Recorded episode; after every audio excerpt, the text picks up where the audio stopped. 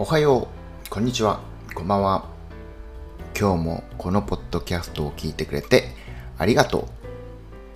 今日は5月31日火曜日。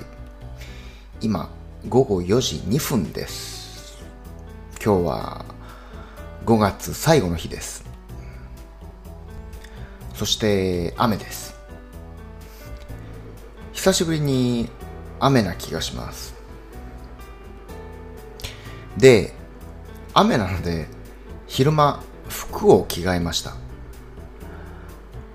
朝の服装だと、涼しすぎるし、何より雨なので、履いてた靴だと、足がめちゃ濡れるんですよね。多分、靴を履いた足が濡れるのが、この世で一番嫌いなことだと思います。